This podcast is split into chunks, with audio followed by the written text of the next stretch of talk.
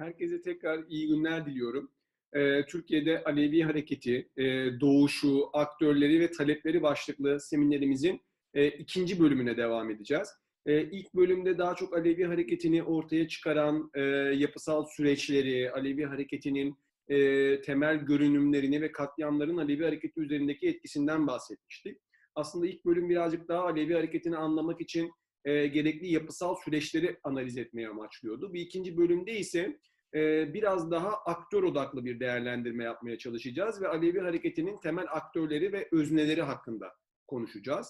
E, Alevi Hareketi'nin temel aktörleri dediğimizde tabii ki aklımıza gelen temel aktörler Alevi dernekleri. E, dernekler bir defa e, Alevi geleneğinin kentsel alanda yeniden üretilmesini sağlıyorlar. Bugün e, kentlerde bulunan cemevlerinin önemli bir kısmı Alevi dernekleri bünyesinde faaliyet gösteriyor. Ayrıca Alevi dernekleri e, kendi bünyelerinde semah kursları ve bağlama kursları açılarak da geleneğin yeniden üretimine katkıda bulunuyorlar. E, bunun dışında e, Alevi dernekleri yayın organları çıkıyor. Özellikle 90'lı yıllarda çok daha yaygın bir şekilde dergiler çıkarıyorlar. E, ve bu yayın organları Aleviliğe ilişkin e, bilginin e, kamusal alanda paylaşılmasını sağlıyor, yeniden üretilmesini sağlıyor. Bu açıdan da önemli. Bir diğer önemli noktada Alevi dernekleri Alevi topluluklarının temel taleplerini formüle ediyorlar. Bu talepler doğrultusunda hem yerel e, iktidarla hem de merkezi hükümetle müzakereler yürütüyorlar. Dolayısıyla Alevi e, topluluklarının siyasi temsiliyetini de üstleniyorlar. Yani bu bağlamda değerlendirdiğimizde baktığımızda aslında e, Alevi hareketinin temel taşıyıcılarının Alevi dernekleri olduğunu söyleyebilmemiz mümkün. Alevi derneklerinin dışında Alevi hareketinin özneleri olmadı mı? E, mesela 1990'lı yılların ikinci yarısında gerçekleşen bir partileşme girişimi var, Barış Partisi.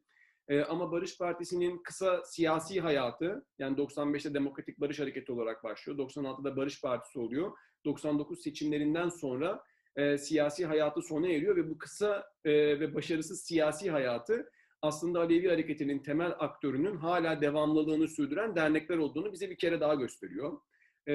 Şimdi Alevi dernekleri dediğimizde nelerden bahsediyoruz? Mesela Pir Sultan Abdal Kültür Derneği, Alevi Kültür Dernekleri, Cem Vakfı, Hacı Bektaş Veli Anadolu Kültür Vakfı veya kendisini dernek olarak nitelendirebileceğimiz Karaca Ahmet Sultan Dergahı veya Şahkulu Sultan Dergahı, Alevi hareketinin akla gelen temel örgütlenmelerinden, derneklerinden bazıları. Şimdi aslında dernekler dediğimizde Alevi hareketinin e, ulusal bir hareket olmadığını, ulus aşırı bir hareket olduğunun altını çizmek gerekiyor. E, Avrupa'da çok sayıda Alevi derneği var ve bu derneklerin bir federasyonu üst birliği niteliğinde olan Avrupa Alevi Birlikleri Federasyonu var. Dolayısıyla ulus aşırı bir sosyal hareketten bahsediyoruz ama biz bu e, sunumda e, Alevi hareketinin Türkiye'deki görünümü üzerine daha ziyadesiyle duracağız. E, bunun dışında e, üzerinde durmamız gereken bir diğer nokta da şu aslında Türkiye'de e, Alevi dernekleri e, dediğimizde bu derneklerin neredeyse tamamı e, en azından büyük derneklerin neredeyse tamamı Alevi Bektaşi Federasyonu çatısı altında bir araya gelmiş durumdalar. Yani dernekler kendi hukuki varlıklarını koruyorlar ama e, Alevi Bektaşi Federasyonu adı altında bir konfederasyon, bir üst birlik oluşturarak onun çatısı altında da ortak hareket ediyorlar. Bir tanesi hariç, bu yani büyük derneklerden bir tanesi hariç, o da Cem Vakfı. E, Cem Vakfı'nın aslında Alevi Bektaşi Federasyonu'nun bir parçası olmaması e, zaten Alevi hareketinin içerisindeki temel çatışma hattını ortaya koyması bakımından önemli. Bugün e, bir Alevi dernekler siyasetinden ve dernekler siyaset sahasından bahsediyorsak e, aslında bu dernekler siyasetinin temel gerilimleri Alevi Bektaşi Federasyonu'nun bileşenleri ve Cem Vakfı arasında Aleviliğin tanımı ve talepleri doğrultusunda ortaya çıkan bir farklılık. Evet bu farklılık e, nasıl kendisini ortaya koyuyor? Biraz bunun üzerinde durmak istiyorum ben. Çünkü bu aynı zamanda bize Alevi dernekler sahasının çok net bir resmini de verecek. E, şimdi bu farklılıklardan bir tanesi tanıma, Aleviliği nasıl tanımlanacağına dair. Bu farklılıklardan bir diğeri de Alevilerin bir e, topluluk olarak e, siyasi iktidardan taleplerini nasıl e, for, e, taleplerini dile getireceğine dair. Dolayısıyla tanım ve talepler doğrultusunda bir farklılık var. E, Aleviliğin tanımlanması noktasında tabii ki e, en önemli nokta e, ve farklılığı doğuran asıl nokta Alevilik ve İslam arasındaki ilişki. Cem Vakfı e, Aleviliği aslında e, İslam'ın bir mezhebi olarak ele alıyor ve diyor ki Alevilik e, aslında Türklerin e, İslamiyeti kendi İslam öncesi inançlarının ve yarı göçebe yaşam koşullarının süzgecinden geçirerek yorumlamasının bir ürünüdür. E, Aleviler Orta Asya'da, e, Türkler e, Orta Asya'da İslam'la tanıştıklarında e, Aleviliği, e, bu İslam'ı kendi İslam öncesi geleneklerinin süzgecinden geçirerek yorumlamışlar ve Alevilik böylece ortaya çıkmıştır. E, aynı zamanda Türkler yarı göçebe bir hayat sürdürdükleri için de e, bu Aleviliğin, e, İslamiyet'in aslında e, şekli şartlarını bir kenara bırakarak özüne nüfuz etmişlerdir ve Alevilik de bu anlamda İslam'ın özüne nüfuz eden bir sufilik olarak ortaya çıkmıştır.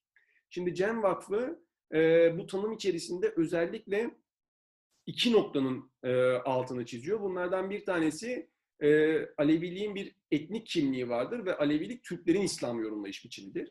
İkincisi e, aynı zamanda Alevilik bir Sufi İslam yorumudur. E, bu nedenden dolayı Cem Vakfı'nın metinlerinde genellikle Alevilik, Alevi İslam, Türk İslamı ve Sufi İslam kelimeleri adeta eş anlamlı olarak kullanılır. Ee, Alevi Bektaşi Federasyonu'nun bileşenlerine baktığımızda mesela bu Alevi Bektaşi Federasyonu'na rengini vermesi bakımından önemli bir pozisyon olan Pir Sultan Abdal Kültür Derneği'ne baktığımızda Pir Sultan Abdal Kültür Derneği mesela Aleviliği şu şekilde tanımlar. Alevilik, e, şamanlık, Budizm, Mazdeizm, Zerdüşlük, e, Musevilik, Hristiyanlık ve İslamiyet gibi farklı inançların ve kültürlerin sentezlenmesinden oluşan bağımsız bir inanç ve kültürdür. Şimdi e, bu tanımda dikkat edilmesi gereken nokta şu, e, bir kere e, Alevilik farklı inançların e, terkibinden, birleşiminden oluşan, e, aslında bunun din sosyolojisindeki adıyla senkretik bir inançtır. E, peki İslamiyetle ilişkisi nedir? E, aslında Aleviliğin İslamiyetle ilişkisi, Aleviliğin diğer bileşenleriyle kurduğu ilişkiden farklı bir ilişki değildir. Aleviliği İslam'ın bir mezhebi olarak yorumlamak, Pir Sultan Abdal Kültür Derneği'ne göre Aleviliği bileşenlerinden bir tanesinin içerisine hapsederek Aleviliğin kültürel ve inançsal zenginliğini perdelemektedir. Ee, şimdi e, dolayısıyla e, Alevilik tanımları Cem Vakfı'nın ve e, Alevi Bektaşi Federasyonu bileşenlerinin birbirinden farklılaşıyor. Aslında bu e, farklılaşma sadece tanımsal düzeyde değil, farklı görüntüleri de olan bir farklılaşma. Şu anlamda mesela e, 1990'lı yıllarda özellikle Türkiye'de Kürt sorunu çok can yakıcı bir şekilde tartışılırken e, Cem Vakfı aslında Aleviliği bir Türk İslamı olarak tanımlayarak bu tartışmanın içerisinde bir pozisyon almış oluyor. E, ama Pir Sultan Abdal Kültür Derneği'ne baktığımızda o Aleviliğin tanımında özellikle coğrafya olarak Anadolu'nun çok belirleyici bir yer oynadığını söylüyor ve aslında Anadolu'ya ait bir inanç olduğunu belirtiyor. Coğrafyaya bu kadar yapılan bir vurgu da aslında Aleviliği tanımlarken etnik kimlikten ziyade coğrafyadan Dolayısıyla o dönemin meşhur bir tabiriyle de Türkiye'lilikten, Anadolu'luktan yola çıkıldığını bize gösteriyor. Ee, e, bir diğer e, mesela tartışma noktası, Cem Vakfı aslında Aleviliğin hem Osmanlı Devleti'nin hem de Cumhuriyet'in kuruluşunda çok önemli bir rol oynadığını ama daha sonrasında siyasi iktidarların Aleviliği dışladığını ve baskıya e, altında tuttuğunu belirtiyor. E, buna karşılık e, mesela Pir Sultan Abdal Kültür Derneği Aleviliğin ortaya çıkış anından itibaren muhalif bir ideoloji olduğunu belirtiyor. Biraz Engels'in e, Köylüler Savaşı'nda çizdiği formülasyona bağlı bir şekilde aslında Aleviliğin tarihin her aşamasında ezilenlerin ideolojisi olduğunu belirtiyor. Dolayısıyla da güncel siyasi tartışmalar içerisinde de aslında e, genellikle sol hareketlerin yanında yer alıyor. Şimdi bu tanımsal e, farklılık tabii ki e, Alevi derneklerini siyasi talepler doğrultusunda da farklılaştırıyor. E, bu farklılaşmaya eğer bakacak olursak, e, mesela e, Cem Vakfı bir dinsel e, inanç olarak ele aldığı Aleviliği devlet tarafından tanınmasının Alevilerin sorunlarını çözeceğine inanıyor. Peki bu tanınma nasıl gerçekleşecek Cem Vakfı'na göre? Cem Vakfı e, bir, Alevilerin Diyanet İşleri Başkanlığı'nda temsil edilmesini istiyor. E, ikincisi, e, Alevilerin din dersi müfredatı içerisinde yer alması gerektiğini belirtiyor Aleviliğin. Bu ya Sünniliğin dışında bağımsız bir Alevilik dersi üzerinden de olabilir ya da mevcut müfredata e, Alevilik üzerine bir bilginin eklenmesi üzerinden de gerçekleştirilebilir diyor. e, üçüncü bir noktada cemevlerine ibadethane statüsü verilmesi gerektiğini savunuyor. Bunun karşısında Pir Sultan Abdal e, Kültür Derneği ve Alevi Bektaşi Federasyonu'nun diğer bileşenleri aslında e, bir eşit yurttaşlık formülasyonu içerisinde ortaya çıkıyorlar ve e, temel taleplerinin e, birincisi Diyanet İşleri Başkanlığı'nın tamamen lağvedilmesi, ikincisi din derslerinin zorunluluk statüsünün kaldırılması, yani din dersleri kalabilir ama zorunlu olmamalı diyorlar. E, üçüncüsü de yine Cem Vakfı ile ortak aslında Cem evlerine ibadethane statüsü tanınması. Şimdi e, aslında e, Aleviliği tanımlamaktaki farklılığın tabii ki Alevilerin talepleri noktasındaki bir farklılığa da yol açtığını görüyoruz. E, aslında Alevi derneklerinin talepsel farklılığını açıklamakta e, belki Nancy Fraser'ın e, olumlayıcı ve dönüştürücü tedbirler arasındaki ayrımına başvurmak faydalı olabilir. Nancy Fraser e, çok meşhur olan artık klasikleşen e, yeniden e, bölüşüm ve e, tanınma siyasetleri arasındaki farklılığı ele aldığı makalesinde aslında biraz daha kıyıda köşede kalan bir başka ayrımdan daha bahseder. E, bu ayrım e, transformatif ve affirmatif e, tedbirler arasındaki ayrımdır ki bu kavramları belki Türkçe'ye e, dönüştürücü ve olumlayıcı tedbirler olarak çevirebilmek mümkündür. Nancy Fraser bu ayrımda şundan bahseder. Der ki bir siyasal sistem bir toplumsal grup için eşitsizlik üretiyor olabilir. Eğer o toplumsal gruplar siyasal sistemin eşitsizlik üreten e, sonuçlarını ortadan kaldırmak için siyasal sistemi tamamen dönüştürmeyi ve değiştirmeyi amaçlıyorlarsa dönüştürücü tedbirler önerirler. Ama eğer siyasal sistemin eşitsizlik yaratan sonuçlarının e, telafisini sadece amaçlıyorlarsa, bu sorunları azaltmayı amaçlıyorlarsa ama siyasal sistemi dönüştürmeyi amaçlamıyorlarsa bu durumda olumlayıcı tedbirler önerirler. Şimdi Nancy Fraser'ın bu olumlayıcı ve dönüştürücü tedbirler arasında ortaya koyduğu işlevsel e, farklılaşmayı Alevi hareketine e, uyarlayabilmemiz mümkündür. E, burada e, siyasal sistemden kastettiğim şey Türkiye'deki din-devlet ilişkileri sahasıdır. E, Türkiye'deki din-devlet ilişkileri sahasının genel anlamda Aleviler adına bir eşitsizlik ürettiği, Alevi hareketinin bütün bileşenleri tarafından kabul edilen ortak bir paydadır. Ee, ama bu eşitsizliğin nasıl giderileceği noktasında Alevi hareketinin özneleri arasında bir farklılık ortaya çıkıyor. Ee, ve bu farklılık da özellikle Türkiye'de din-devlet ilişkilerini somutlaştıran iki kurum üzerinden gerçekleşiyor. Bunlardan bir tanesi Diyanet İşleri Başkanlığı ki Diyanet İşleri Başkanlığı'nın statüsü ana, e, anayasanın 136. maddesiyle düzenlenmiş. İkincisi ise zorunlu din dersleri ki zorunlu din derslerinin statüsü de yine anayasanın 24. maddesinin 4. fıkrasıyla düzenlenmiş. Yani anayasal iki kurumdan bahsediyoruz. Şimdi Cem Vakfı olumlayıcı bir tavra sahip. Yani şunu savunuyor.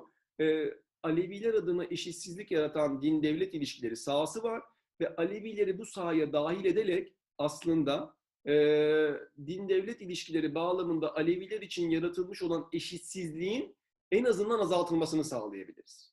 Peki bu sahaya dahil etmeyi nasıl gerçekleştireceğiz? Birincisi Diyanet İşleri Başkanlığı'nda Aleviliğin temsilini sağlayacağız. İkincisi din dersleri bağlamında Aleviliğin de öğretilmesini sağlayacağız. Bunu yaparsak eğer e, Alevilerin din-devlet ilişkileri sahasında uğradığı e, eşitsizliği telafi etmiş oluruz. Dolayısıyla aslında bu olumlayıcı bir tavır. E, ikincisi e, Alevi Bektaşi Federasyonu'nun bileşenlerinin tavrı. Onlar şunu savunuyorlar. E, Türkiye'de din devlet ilişkileri sahası Aleviler adına bir eşitsizlik üretmektedir ve bu saha dönüştürülmeden, değiştirilmeden Alevilerin topluma eşit yurttaşlı olarak katılması mümkün değildir.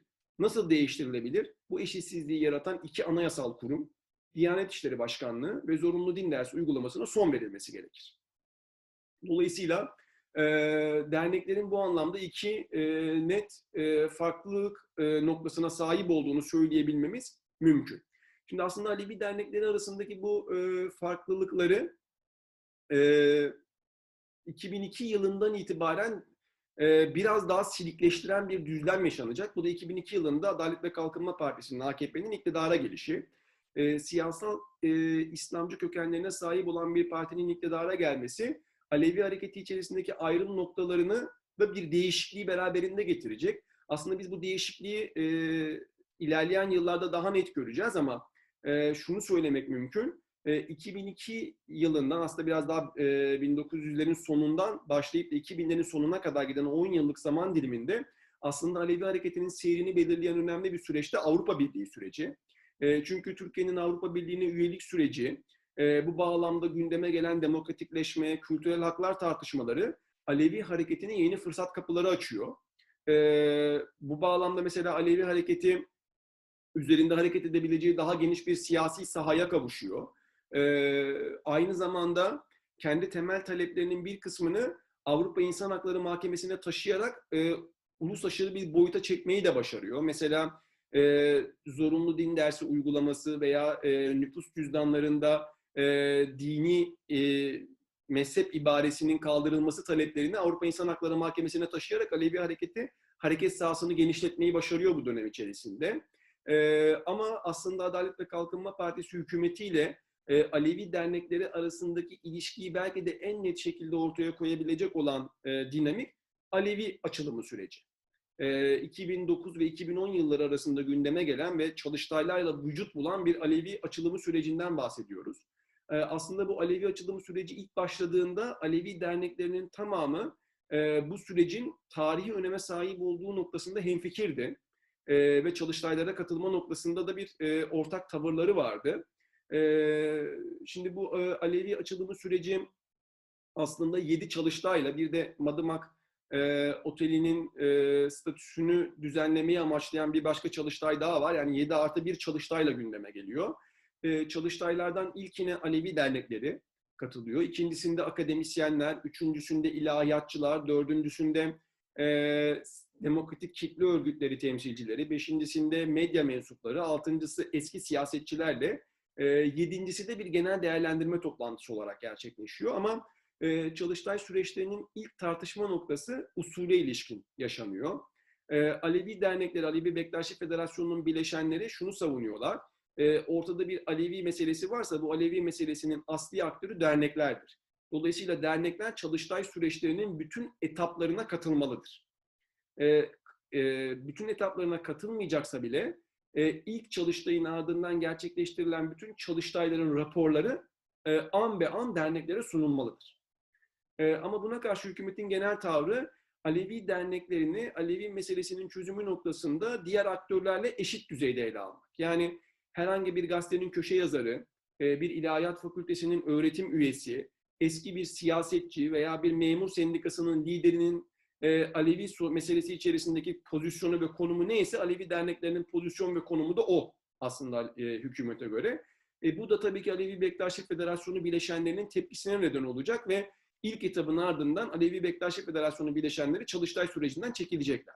Ama Cem Vakfı Çalıştay sürecine katılmaya devam edecek. Yani 7. Çalıştay'a e, Cem Vakfı katılacak ama 7. Çalıştay raporlarına baktığımızda da göreceğiz ki Cem Vakfı'nın da Çalıştay süreçlerine ilişkin çok eleştirel bir pozisyonu var. Yani aslında Çalıştay süreçleri ilginç bir şekilde Alevi dernekler arasındaki itilaf noktalarını biraz silikleştirecek ve onları birbirine yaklaştıracak. Şimdi e, e, bu noktada Çalıştay süreçlerini değerlendirecek olursak e, 2011 yılında Alevi Çalıştaylarının nihai raporu yayınlanacak ve bu nihai rapor aslında Alevi dernekleri ile AKP hükümeti arasındaki temel ayrım noktalarını son derece net bir şekilde ortaya koyacak. Nedir bu ayrım noktası? E, nihai rapora baktığımızda e, hükümetin genel perspektifinin şu olduğunu görüyoruz. E, Alevi ile ilgili en önemli sorun Aleviliğin müpemliği sorunudur. E, çünkü Aleviliğe ilişkin bir e, anlam kargaşası vardır. Yani Aleviliğin ne olduğuna dair net bir tanım yerine getirilememektedir. Bu net tanımın yerine getirilememesinin nedeni e, aslında Aleviliğin kendi e, teolojik sabitliğini ve referans noktalarını kaybetmesidir. Yani bunlar e, raporun cümleleri. Alevilik kendi teolojik sabitlik ve referans noktalarını kaybettiği için bir anlam bulanıklığı içerisindedir. Dolayısıyla yapılması gereken şey aslında Alevilerin Aleviliği hiçbir şüpheye ve soru işaretine e, yer bırakmayacak bir netlikte dinsel bir daire içerisinde tanımlamalarıdır. E, dolayısıyla e, aslında e, hükümetin pozisyonuna baktığımızda Alevilerin sorunlarından ziyade Aleviliği teolojik düzeyde sorunsallaştıran bir pozisyona sahip olduğunu görüyoruz. Bunun karşısında Alevi dernekleri ise şunu söyleyecekler. Ee, biz Aleviliğin kendisinin sorunsallaştırılmasını değil, Alevilerin sorunlarının bu masada tartışılması gerektiğini düşünüyoruz. Ee, çünkü Alevi dernekleri arasında tanıma ilişkin farklılıklar olsa bile taleplerde Alevi dernekleri ortaklaşmaktadır. Gerçekten de e, Çalıştay sürecinde Alevi dernekleri şu taleplerde ortaklaşıyor. Din derslerinin zorunluluk statüsünün kaldırılması gerekir. E, cemevlerine ibadethane statüsünün verilmesi gerekir. E, ve Hacı Bektaş e, dergahının, ki dergah değil şu anda bir müze statüsünde, e, idaresi Alevi derneklerine bırakılmalıdır. E, Diyanet İşleri Başkanlığı'nın statüsü noktasında evet bir ayrım noktası var. E, Cem Vakfı Diyanet İşleri Başkanlığı'nda Aleviliğin temsilini savunurken e, diğer Alevi dernekleri e, Diyanet İşleri Başkanlığı'nın tamamen lağvedilmesini savunuyorlar. Ama ortaklaştıkları nokta Diyanet İşleri Başkanlığı'nın mevcut statüsüyle varlığını sürdüremeyeceği noktasında.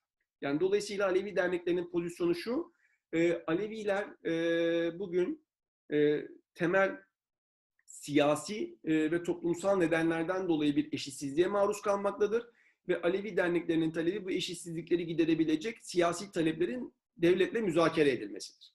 Ee, şimdi Alevi dernekleri bu talepleri ortaya koyduklarında bu talepler genellikle e, hükümet tarafından e, makuliyet zeminine davet edilerek cevaplanacak. E, bu da yine e, nihai rapora ait bir cümle. Bu makuliyet zemini derken aslında şundan bahsediliyor. Mesela e, din derslerinin zorunlu olmaktan çıkarılması ve müfredattaki din derslerinin e, sayısının azaltılması talebi karşısında e, ama Sünni topluluk e, din derslerinin bu mevcut halinden memnun hatta sayısının arttırılmasından yana e, önerisi ortaya konulacak. Diyanet İşleri Başkanlığı'nın statüsü tartışılmaya açıldığında ama bu anayasal bir madde bunu değiştirebilmek anayasa değişikliği gerektirir denilecek. E, yani dolayısıyla Alevilerin talepleri ya hukuki engeller göz önünde bulundurularak ya da Sünni toplumun hassasiyetleri belirtilerek reddedilecek. Özellikle bu Sünni toplumun hassasiyetleri meselesi önemli. Çünkü Alevilerin taleplerinin karşısına Sünni toplumun hassasiyetleri konulduğunda aslında Alevilerin talepleri karşılanırsa Sünnilerin e, talepleri zedelenecek. E, e, yanıtı verildiğinde ortaya bir sıfır toplam e, sorun ortaya çıkıyor. Yani sıfır toplam derken kastedilen şey şu, Alevileri memnun eden şey aynı zamanda Sünnileri gayrimemnun edecek. Sünnileri memnun eden Alevileri gayrimemnun edeceği için bir e, sıfır toplam mücadele ortaya çıkmış oluyor denilecek. Yani dolayısıyla Aleviler toplumsal ve hukuki bariyerlerle Alevilerin talepleri bu dönem e, bu koşullar altında karşılan, e, karşılanacak. E, dolayısıyla aslında biz e, Alevi açılımı sürecine baktığımızda Alevi açılımı süreci iki farklı dili konuşan e, iki insanın diyalog kurmaya ve anlaşmaya çalışmasına benziyor. İki farklı dil konuşuyorlar. Hükümet aslında teolojik bir dil konuşuyor ve e, temel meselenin e, Aleviliğin teolojik müpemliğinde saklı olduğunu, dolayısıyla bu müpemliği giderebilmek için Aleviliğin e, yorum farklılıklarını giderebilecek e, bir tekillikte ve İslam dairesinin içerisinde tanımlanması gerektiğini belirtiyor. Yani Aleviliğin kendisini sorunsallaştırıp bu sorunun teolojik bir şekilde çözülmesi gerektiğini belirtiyor. Alevi dernekleri ise e, Türkiye Cumhuriyeti'nin yurttaşı olan Alevilerin e, maruz kaldığı eşitsizliklerin giderilmesi için yapılması gereken hukuki ve toplumsal e, düzenlemeleri içeren taleplerin e, müzakere masasında tartışılması gerektiğini belirtiyor. Yani siyasi bir dille konuşuyor. Dolayısıyla e, hükümetin teolojik dili karşısında Alevi derneklerinin siyasi dili e, iki ayrı dili konuşan e, iki ayrı insanın e, diyaloğunu andırıyor ve e, bu diyalogdan da bir çözüm e, çıkamıyor. Şimdi e, Alevi çalıştayları süreci, Alevi açılımı süreci iki açıdan bizim için önemli. Birincisi aslında 1990'lardan bu zamana kadar genel bir resmini çekmeye çalıştığımız e, Alevi hareketinin e, güncel siyaset içerisindeki pozisyonunu göstermesi bakımından önemli. İkincisi biraz daha metodolojik bir önem.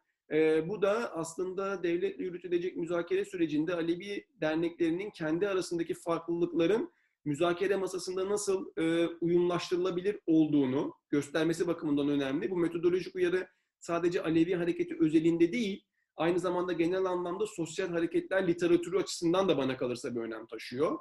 Ee, şimdi bu bağlamda aslında Alevi hareketinin genel anlamda değerlendirdiğimiz bu semineri belki şöyle sonlandırabilmemiz mümkün.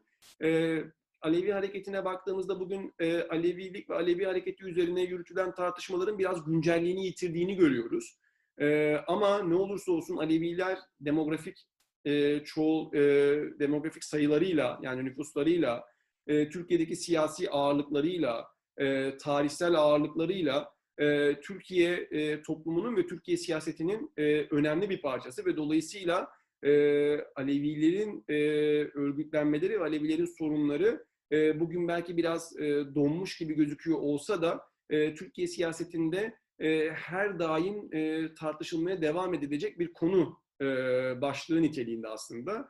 E, umarım bu seminerde e, yani bugün biraz dondurulmuş gibi gözüküyor olsa da her daim güncelliğini koruma potansiyeline sahip olan bu Alevi hareketi ve Alevi meselesinin e, anlaşılmasına küçük de olsa bir katkıda e, bulunmuştur. E, umuduyla ve temennisiyle ben semineri bitirmek istiyorum. E, ve e, beni e, en azından bu seminer boyunca dinlediğiniz için e, hepinize çok teşekkür ediyorum. Sağ olun.